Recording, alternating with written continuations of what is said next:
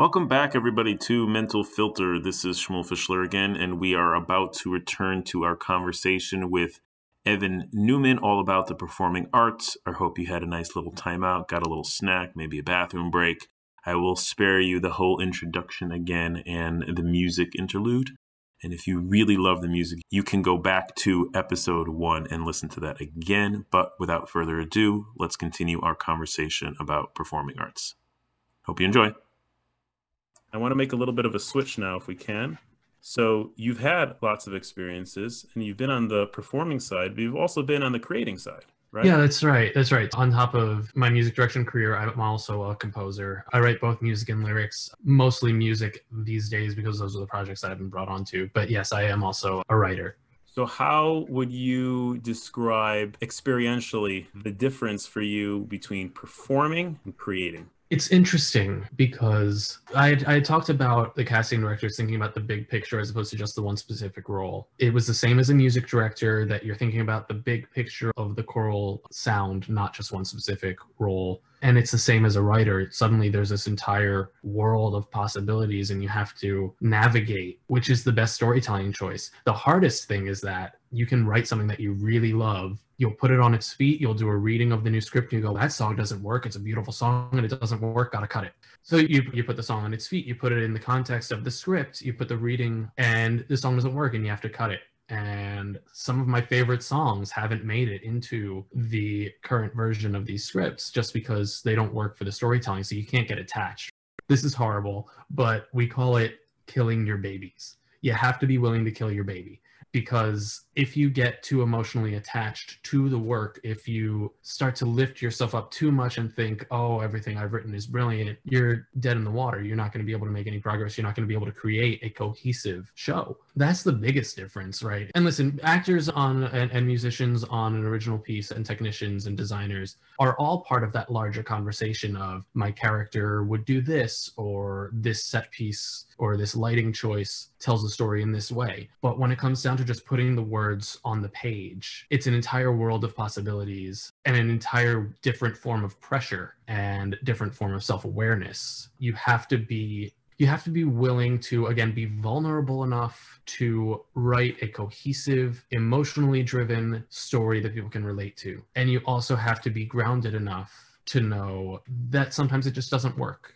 and you have to keep pressing forward that makes so much sense. And that actually really resonates with me because people that know me know that when it comes to something creative, it is very easy.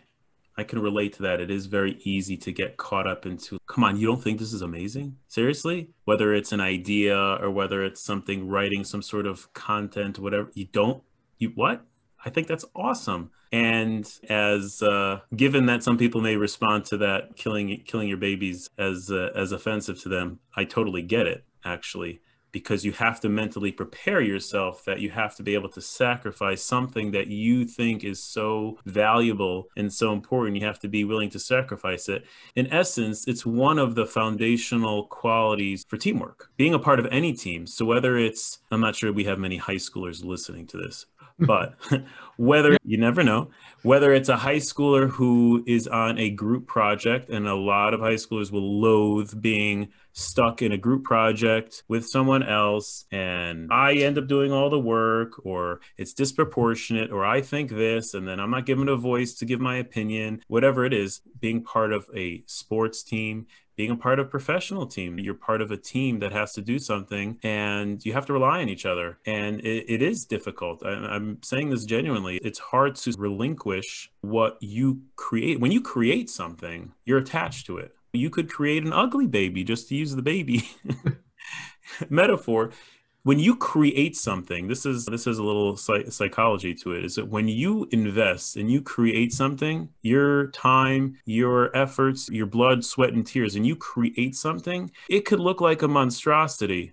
but you created it and that creates a certain investment. This is actually very important because when you're part of a team or you're trying to build something, the more you get people actually to build and be in it, the more they're invested in it, and then the more they're committed to it. But that creates very challenging decisions of relinquishing that and then not being like offended if you have to give up on that or being able to listen to feedback. Like i'm sure you've created something and then there was feedback maybe in a meeting and it's ooh ouch. Oh yeah. Oh yeah. Absolutely. And it's about how you take that. Do you take it on the chin or do you fight back? Listen you can pick your battles. If there's something that you really strongly believe in fight for it. But you can't fight for everything there has to be compromise right. Um, it's funny because you're right. There's that sense of ownership but there's also that sense of i created this. You're rejecting me. I wrote a script in high school that full disclosure it's terrible. It's bad. It should never see the light of day again. But I was talking, and this was, I think I was still in college at this point. I was talking to a friend who had read it, and I was like, Yeah, that script was really bad. And she goes, Yeah, it was pretty terrible. And immediately I was like, Hey, screw you. Even though I knew, yeah, it's bad. It's similar to go back to kids. I can talk whatever crap about my own kid that I want. You better not. You better love my kid. That's right. That's right. It's so it's, interesting. You're right. We can have that awareness that it's not so good, but only I'm allowed to say that. Right? Only I'm allowed to say that. You can't say that. yeah. yeah. Which is definitely something that as a creator you have to get over if you're going to be successful. I have an interesting question for you on the creating side and the musical side, really on all sides. In my line of work, when I'm working with someone and we're trying to pull out maybe in a certain situation what's going through their head, and sometimes it's really hard to formulate that. So person might not be aware of what was going through their mind or what they were feeling. Some people might have a an idea, but they don't know how to formulate it into words. They don't have the vocabulary for it. And a long time ago, was taught to me, and then I realized through experience is that not everyone thinks in words. People think in images. People think in, in different ways of how they're experiencing the world. So I'm very curious from your end, being that you're involved in creating and you're involved in, in music and lyrics do you find yourself do you think not that you have a soundtrack to your life but do you if only do you think in different forms do you think in music do you think in like your what's what in essence what i'm asking is what's your lens on experiencing the world for me it's words still i relate to music i i use music as a meditative practice it calms my brain but as far as the way that I tend to experience the world, it's definitely words first. There might be underscoring, but it's definitely for me, it's words. I know somebody else who experiences the world in colors, which is fascinating. But yeah, for me, it it it, it comes down to written and spoken language, even just in my head. I, I notoriously have conversations in my head. So yeah, that's what it is for me. Uh, it's it can be, except I fall into that habit of having the other person's end of the conversation for them, which is how I end up shutting myself down a lot, not pursuing things that I should be pursuing. I'm like, I'm going to say this, but then they're going to say that. So what's the point? I'm notorious for that, but my brain is constantly having those conversations. Speaking of brains, do you ever actually shut off the creative part are you walking down the street and oh yeah that's oh and let me jot that down that's a great idea for this and this or i found this adjust this part in the song or the lyric or whatever it is is that constantly going yeah and it'll come out of nowhere it'll come at 2 a.m when i'm trying to sleep and i'll be like wait, that should have been the A minor seven. Now I have to go up, change it in the sheet music. Or I finally know how to EQ that trumpet part. Let me go into the into the file and fix it. It comes out of nowhere. A lot of my best writing i feel like came when i was in the shower for whatever reason. It's always going. It's all and i think it's the same for a lot of writers and even for artists. My friends who are actors always have some kind of song going through their head or a monologue and they don't even realize that they're doing it. It's a, it's innate. Whether it's because it's just who we are and it, it's our lives or if it's something that's learned or something that's innate I, I really couldn't say I don't know if people who work at a desk, if they're an accountant or an insurance salesman or examiner or, or whatever they do, I don't know if it's the same. It might be that there's always those things going through their heads. For me, it's always about music or dialogue or lyrics. Right. Now, can you speak a little bit to the adversity of maybe colloquially we would refer to as a creator's block? Oh, it's terrible. it's, it's terrible. And the worst part about it is that you don't know the way through it. You just know that it's there. You have to shut off your own internal editor. One of the things that always blocks me is that I'll write something, and if it's a lyric, I'll get three lines in and I'll go, never mind, that's terrible, and I'll walk away. As opposed to just writing the thing and then editing it later once you have your first draft. Same thing goes for music. I'll be sitting, I'll be working on a song and go, everything about that chord progression is garbage and then I'll just have to fight to keep writing and then fix it, as opposed to trying to fix it as you go, because then you'll never get anywhere. If you're trying to forge a path and then every three seconds you turn around and you start sweeping up behind you, you're not going to get anywhere. So I, th- I think it's about learning to push forward, which is, for lack of a better word, painful sometimes to shut off that voice and keep writing something even though you are trying to edit it or trying to shut yourself down in the first place. It's painful to just keep pushing forward and finishing the thing first. But I think that's the key to writer's block is turning off that editor. And there are people who are better at it than others. I'm still learning, but it's it takes effort. Yeah, I definitely can appreciate that in in my work I really encourage a lot of basically embracing imperfection. And you have to keep on going. It's changing from I want something to be good enough, which can be really hard to accept. and keep on going because once you're engaged and once you're doing and once you're putting something out there, then you can go back and then you could enhance and improve. Sometimes I'll literally just tell people vomit something on the page it might be a homework assignment. It might be an essay. But if you're trying to get it right the first time, you might paralyze yourself. Do you find that as a creator, as a performer, doesn't have to be about yourself? Is there the trap of perfection? Absolutely, 100%. Which is funny because it's an imperfect medium, but there is that trap of perfection and competition. I need to be better. I need to write the next show. I need to write the next Hamilton. I need to be the next. For me, it's Rob McClure. I'm obsessed with Rob McClure. He's brilliant. But it's that perfection, yes. And also that constant comparison of you and someone else. It is 100% a trap. It will paralyze you and it does nobody any good because the, the people that you're comparing yourself to don't care. What does it matter to them?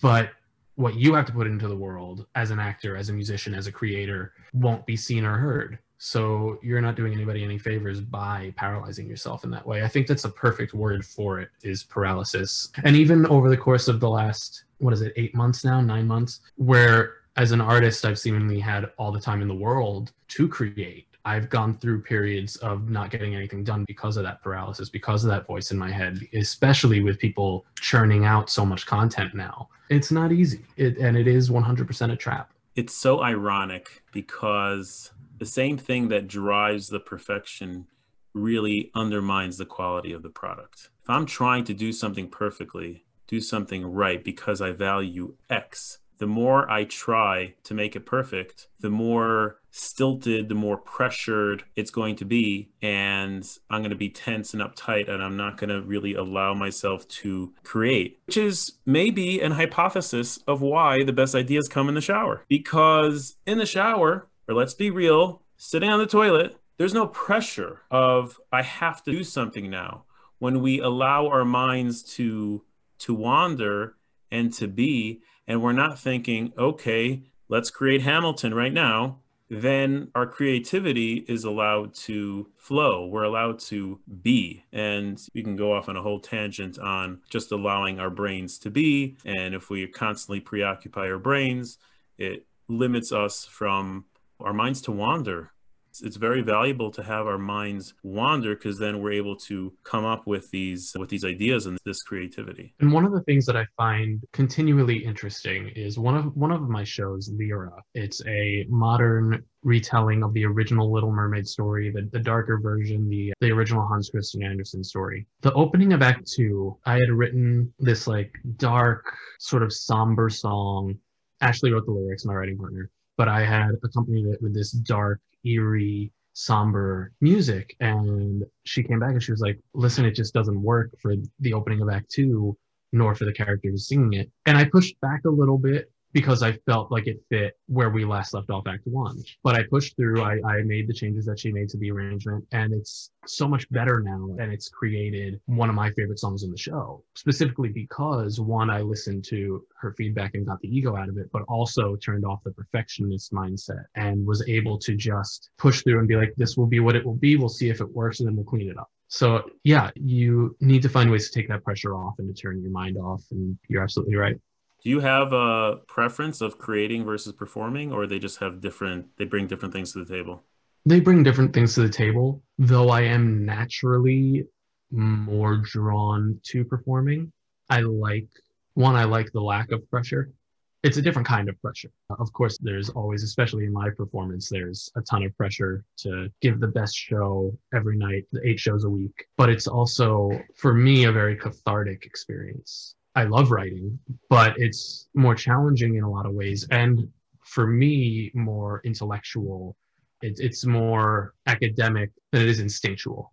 And that's not to say that as a writer i don't put my emotions into it. And it's not to say that as an actor i don't do the academic work i don't do the homework. It's just that there's something very what's the word? Primal maybe? There's something very primal in just letting yourself access those emotions and tell these stories so for me i'm much more drawn to acting though i do enjoy both same thing i love music directing i love playing in a pit it's a very different experience. And there are things about it, because I don't do that as much now. There are things about it that I do miss.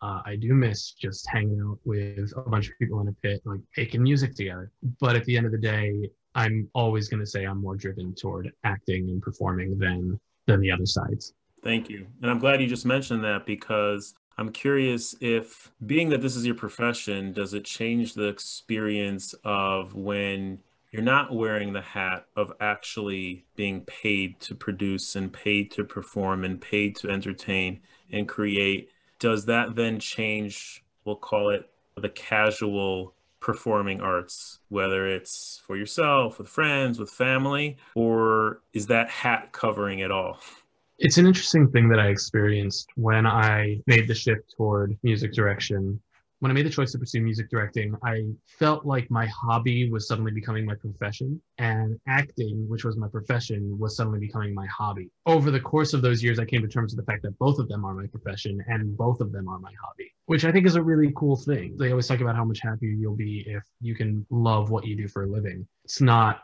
always easy, it's not always financially feasible. But for me, I think it's it's both a professional endeavor and a personal endeavor going back to the very beginning of this conversation, I feel like it's who I am. It's just me expressing my truest self, as ethereal as that may sound. I think it's all the same. Over the course of quarantining, the stay at home and all that, I've been putting out music videos. I've been working on little projects just for myself that I'm not going to find any way to monetize. I'm not going to, it's just for fun, which has been interesting because it is also what I do for a living. But right now I'm just doing it for fun. That's really good to hear because it's it's also something that I've wondered about in any profession that has to do with we'll call it entertainment, so some form of arts, performance, sports, I always wonder, it might be a cliche question of when a passion becomes profession, does it stay a passion? Or once it becomes a job and there's a certain element of pressure to pay the bills or whatever it is, does it take away from the passion? And it sounds like it, it hasn't. There's challenges, but it hasn't taken away from your passion for doing what you do. I think it goes through phases. It comes and goes. There are days where it just feels like a job. And I think that's going to be the case for everybody, for every profession, for everything in life. There are days that it's just going to feel like a job. And then there are days, and this happened to me a lot on American Idiot actually. There are there were days, a lot of days behind the keyboard conducting the show that I would just stop and I'd keep doing my job, but mentally I'd stop and be like, wait, this is what I'm doing for a living. This is so cool. And so I think it it comes and goes. And it's about remembering that when you do have those days where it's more tedious, where you just want to be in bed or you just want to be at the park or whatever you want to just be doing, that it's just that day, you know, that tomorrow you're going to love it again or you'll find a new way to access that passion that you once had. I don't think it goes away. I also think there's no shame in reaching a point where you realize it's just not fun anymore. That happened to a number of friends of mine where they were doing it, they had wonderful careers, they really enjoyed their lives, and then they reached a point where like this just isn't it anymore. And that's okay. It's okay. I don't know that I'll reach that point. I feel like I already reached that point when I was a kid. So in that way, I, I also find myself lucky that I left and I came back to it, and so I know that this is where I belong. I wonder if there's a little bit of hesitation or shame for people in the industry to share that because I think the layperson might attack them and say, "How could you? Come on, you're you get to do this for a living, and then you can complain that you're having a hard day and you shouldn't do it. Come on, you get to you get to perform. It could be for other things too, like sports. Come on." You get to play basketball for a living and you're going to complain. So I wonder if there's a little bit of hesitation to be able to show a little bit of that vulnerability to what you're saying is that today I really don't want to work. Oh, absolutely. And I think a lot of that has to do with the fact that the layperson doesn't know what goes into it. It's not just from theater the two hours, three hours that you're on stage. It's the hours beforehand, the hours after. Like when I was playing Frankie Valli, one that's such a difficult role to sing, I stopped drinking. No alcohol for me which meant which was fine. You don't have to drink to have a good time, but when you're sitting in a room with all your friends and they're drinking, like, all right then, I'll have my water. I and I was drinking a gallon of water a day to stay hydrated. I for the I think it, my my warm up for the show started two hours before. I would run on the treadmill for like a half hour, then I'd get ready. I'd, I'd make sure that my hair was all the way it needed to be. I'd stretch, and then I'd do a vocal warm up. I'd stretch some more, and then you do the show. And then after the show, you do your vocal cool down and you stretch again. Not to mention all the work that goes into the rehearsal process itself. Can you give a little insight? Because I, I was hoping to get there actually, of all the other stuff that people don't see that goes into the performing, but also just can you give people some insight into the lifestyle Sometimes I'm sure it's a nomadic lifestyle. It could be isolating as much as you have community and camaraderie. It could be isolating. So give some backdrop to the lifestyle of all that goes into some of these things. Yeah, there are some great things. Like I said, I been fortunate enough to travel for work and that's amazing. But you also you miss birthdays you miss anniversaries you miss funerals you miss everything because you can't just like up and leave for everything. In theater our jobs are busiest at night especially once the show's open. We're busiest at night and then on the weekends you got two show days. So when your friends work monday through friday nine to five you never see them. You don't get to be social in the same way. You have to make a lot of personal sacrifices. And that gets hard. That gets really hard. I think that's part of what drains people on it is that they it the joy of what they do stops outweighing the sacrifice of everything that you miss. I don't date much because when? when would I date? I'm too busy working. And it's fun work. It's work that I love, but I'm working. And again, there is there's all the prep work that I was talking about. And our rehearsal days are usually nine to five, 10 to six. But then you go home and you have to study and you have to get off book for the scenes that you learned or go over the choreography that you did that day over and over again so that the next day you can bring it in as though you are ready to perform that night. You're in a way always on the clock, even though it may seem like we have a lot of downtime, a lot of off time. We're always on the clock. And that's not to mention the strenuous life of auditioning before you have a job because you've got your day job, however, you're going to make money so you can pay rent and eat and the things that people need to survive. But then you're also auditioning. And when you're not auditioning, you're taking a class to get better at auditioning, or you're meeting with your coach to work on a monologue for your next audition. You're kind of always working and it becomes difficult to have a social life. For me, I'm a bit of an introvert anyway that's fine. but not so for, for a lot of people. It, it, gets it's draining emotionally, psychologically, and of course physically. But I think it's rewarding if it's what you really want. It brings its own rewards. Well, people should know that it's not all fun and games. It's not a walk in the park. There's a lot of sacrifices. You said it makes it very difficult to either develop a relationship or maintain a relationship. So if someone already is in a relationship, once they get into it, I imagine it could put a real strain on it to maintain that. And all the travel, travel is great, but if you're going from hotel to hotel, and it could get draining. Is there a difference in, in the experience from when you were a child to now that you're an adult? Is there like any innocence lost? In some ways. You you mentioned actually uh, a little bit earlier, and I may have jumped over it. The pressure of it being a job, of needing to make money doing this. You don't have that as a kid, or at least I didn't have that as a kid. I I was just doing it for fun. I think that made auditioning a lot easier too because it was just I want to do this show, hooray! I get more nervous at an audition than I ever have on stage. And I think it's because of that added pressure of it being a job. I think it's because of that added pressure of if I don't do this, I'm either going to have to eat into my savings account or I'm going to have to start doing data entry again, which I did for four years. And for me, was absolutely soul crushing. For other people, maybe not. And that's great. But for me, it made me miserable. When you really make it big, you can say how you know, back in the day when I did data entry, you need to have something. you need to have something to to give a good backstory. Oh yeah, oh yeah, absolutely. And as my backstory, I did uh, data entry at an educational publishing company, and I did data entry at a human resources recruiting firm. Great experiences, worked with great people, but also made me absolutely miserable because I wasn't fulfilled as a human being. I think that added pressure does change the way that I approach it as an adult as opposed to a kid. And the thing that I'm working on is to try to get back to that naivete from when I was a kid doing it that's something that I'm really working on. The funny thing is, almost always, Jersey Boys is an exception. Almost always, the jobs, the auditions that I do the best at are the ones that I care the least about. And I don't mean that I don't care about the work or that I don't want the job, but Jersey Boys was a dream show for 10 years. And the ones where there's no, where there's none of that pressure, it's just I'm auditioning for a job and I'd love to get it I do my best work, but there's not that added pressure of I need this job.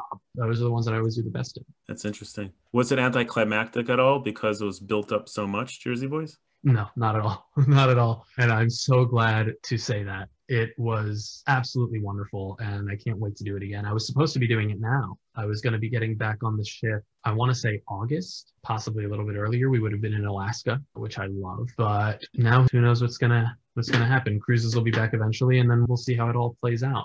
Yeah, hopefully. Now, without being specific, because we don't want to throw anyone under the bus, have you ever taken on a project that you didn't really connect with or you maybe even disagreed with, but you took it because you needed to work? Yeah, yeah, everybody does. And it's about finding your lines. I've quit a show once, and it's because I so vehemently disagreed with, and I won't get into specifics either, but I still vehemently disagreed with the message that the show was sending and the image it was creating about a marginalized group of people. That I was like, I can't, I can't be a part of this. That's not what I told them because I was, I think I was still in college and it was for a festival and it would have done nobody any good for me to be this big college kid. Oh, but for me, I just couldn't. I couldn't do it. Everybody has their lines. For me, this show met that line and then crossed it. It's not fun to do that, but it's got to be scary to do that. Oh, absolutely. Absolutely. Because opportunities come along so rarely that to walk away from one is really difficult. But to this day, I still think it was the right decision for me. I'm really glad I wasn't a part of that show. Are you able to sleep better at night if you know that you didn't sell out to something that you just really disagreed with? Exactly. And, you know, the, the, those are extreme circumstances. Sometimes it's just this is a bad show and I don't think it's going to go anywhere, but it's a job. So let's do it and right. then you find the thing to love even in the bad shows that you work on. I have always tried to find something to love about it. And i think the same goes for pretty much everyone i know in the industry is no matter what we work on we find the thing to love about it. And that's actually a good lesson for people listening to apply is that not to approach things with an all or nothing. Yes you can acknowledge that something is uncool something you don't like something that is just not to your taste or whatever it is, but consciously looking for something within that that you do like that is good. And that sometimes takes a lot of effort to really focus on that. I have another sort of this is I guess it's a two-part question is, is that in in your world What's the barometer of success, if there is such a thing? Is that a moving target? Can someone ever get there? And within that question, I'm curious how you relate to public adulation, public acceptance. It could be something you feed off in a good way. It could also be something that's toxic in that you depend on it and you feed off of it. I think success is both a moving target and different for everybody. Uh, I had a tap teacher who taught us that we needed to redefine what success is for us. And I'm really glad you brought this up because before you really start experiencing how broad the world of the arts, specifically the performing arts, is, you think of it in terms of movies, you think of the big screens, and you think of Broadway. And that's about it. And that kind of narrow definition of success is stifling. Some of my favorite projects were at regional theaters. Some of the best experiences I had were at regional theaters, and the productions were brilliant, but it wasn't, you're not going to win a Tony because they're not eligible, and it's a small theater at a state nowhere near Broadway. For me, there are tiers of success. I think I'm successful now because I can make a career for myself in the arts and not have to do anything else. For me, that was my first barometer of success. The next one is to get back to Broadway. And I think it is a moving target. I don't believe in complacency. And, and, and then it branches off. It's get to Broadway, but then it's originate a show or maybe go do a movie. It branches off either way. Then it becomes I want to be a part of something that really has something to say. I want to be, I want to send a message. I want to move people deeply so I think in that way, there are tiers, there are branches to what success means for me but it's a very individual experience for everybody in this industry. There are some people who are just dead set on, I'm going to be a Broadway star and that will be success. And that's great. Good for them. Go do it. Make it happen. For me, it's, it's a little more, there are more variables than that. How do you manage or how do you experience public acceptance, public praise, public adulation? And it could go either in a positive way or it could go in a negative way me personally, I am not good at taking compliments. Terrible at it. To the extent of if somebody comes up to me and says that performance was amazing, I'll say it's all because of this director or my scene partner is just so wonderful to work with. I don't have to do anything. I, I can never just sit there and be like, thank you. It's so hard for me to just sit there and say, thank you for the compliment.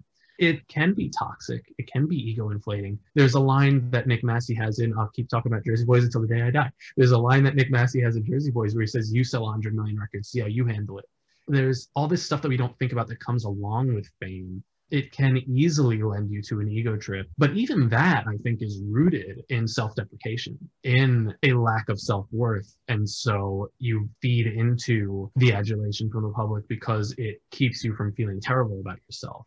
I'm just bad. I, and I haven't reached the point where I've got a million people following me on Twitter telling me how amazing I am. I'm nowhere near that. I've got maybe 500 followers on Twitter, but I'm hoping that I never get to the point where I get a big head. As annoying as it may be to other people that I don't take compliments, I'm really glad that I've been given the ability to attribute my success to other people's success you know, for the people who do feed off the adulation, it's walking a tightrope because as long as you get it, you feel on top of the world. And we've seen this, unfortunately, in the public arena time and time again. If that's what you're banking on and then you don't get it, whew, it really impacts people. I will add also with accepting compliments, and this is a little bit ironic because, like we said earlier, in some respects, being a performer, being a creator, there's even a maddening part of the vulnerability putting out there. From my perspective, I think there's actually a certain amount of vulnerability to accept a compliment. It takes a certain amount of vulnerability to say,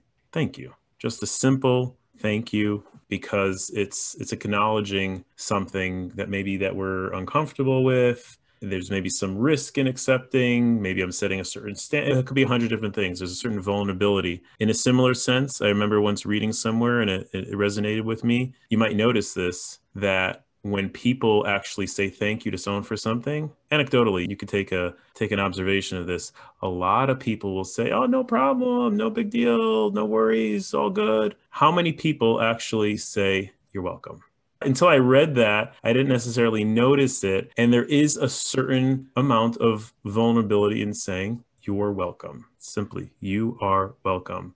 Because it's a connection, it's an acknowledgement, it's something I don't even know. I can't even really put my finger completely on it, but there's a certain amount of vulnerability to say thank you for a compliment and to say you're welcome when someone thanks you.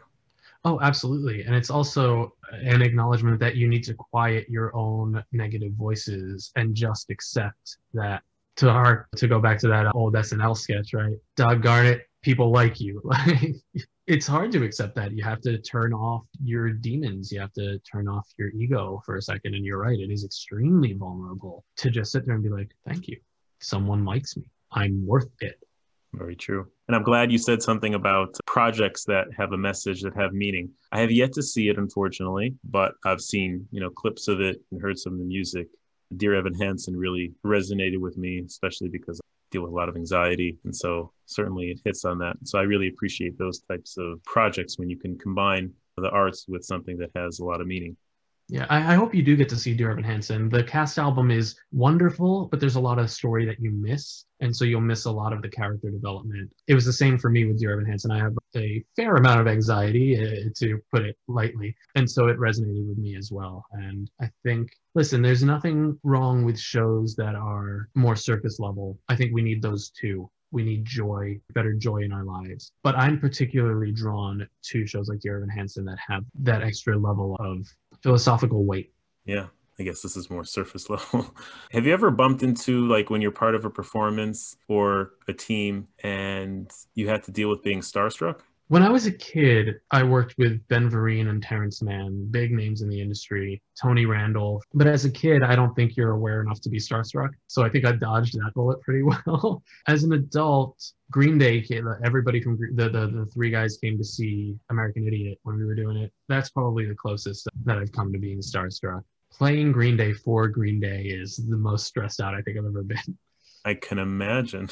Yeah, I would say that's the closest I've been to that feeling. But I also haven't worked with a ton of celebrities. I worked with Betty Buckley on a quick reading that took three hours. But I don't necessarily know that as an adult I've been afforded the opportunity to be that starstruck and in a way maybe being part of the world it's a little demystified in that you're in it. A little bit. And even if you do feel those emotions it is easier to turn them off or at least add the perspective of this person's me they're just more famous. We're doing the same thing they're just more famous. And possibly better at it but more famous. We could talk for hours. I have a hundred more questions and this was really meaningful, I think. I'll throw out this question, but we're not going to answer it, unfortunately, maybe to leave people hanging. Is that as a mental health professional, I'm really curious as to the flip side of everything. If you want to call it, I don't know, the real challenges, the mental health challenges, maybe the substance abuse challenges. Like you mentioned demons just a minute or two ago, of unfortunately how, you know, people struggle in the industry maybe you can give like a 60 second sort of i'm really not trying to cast a, a negative light on the industry but i also think that there's worth to being able to have a conversation about it in a minute or two. Is not going to do it ju- justice but i'm still curious just to give a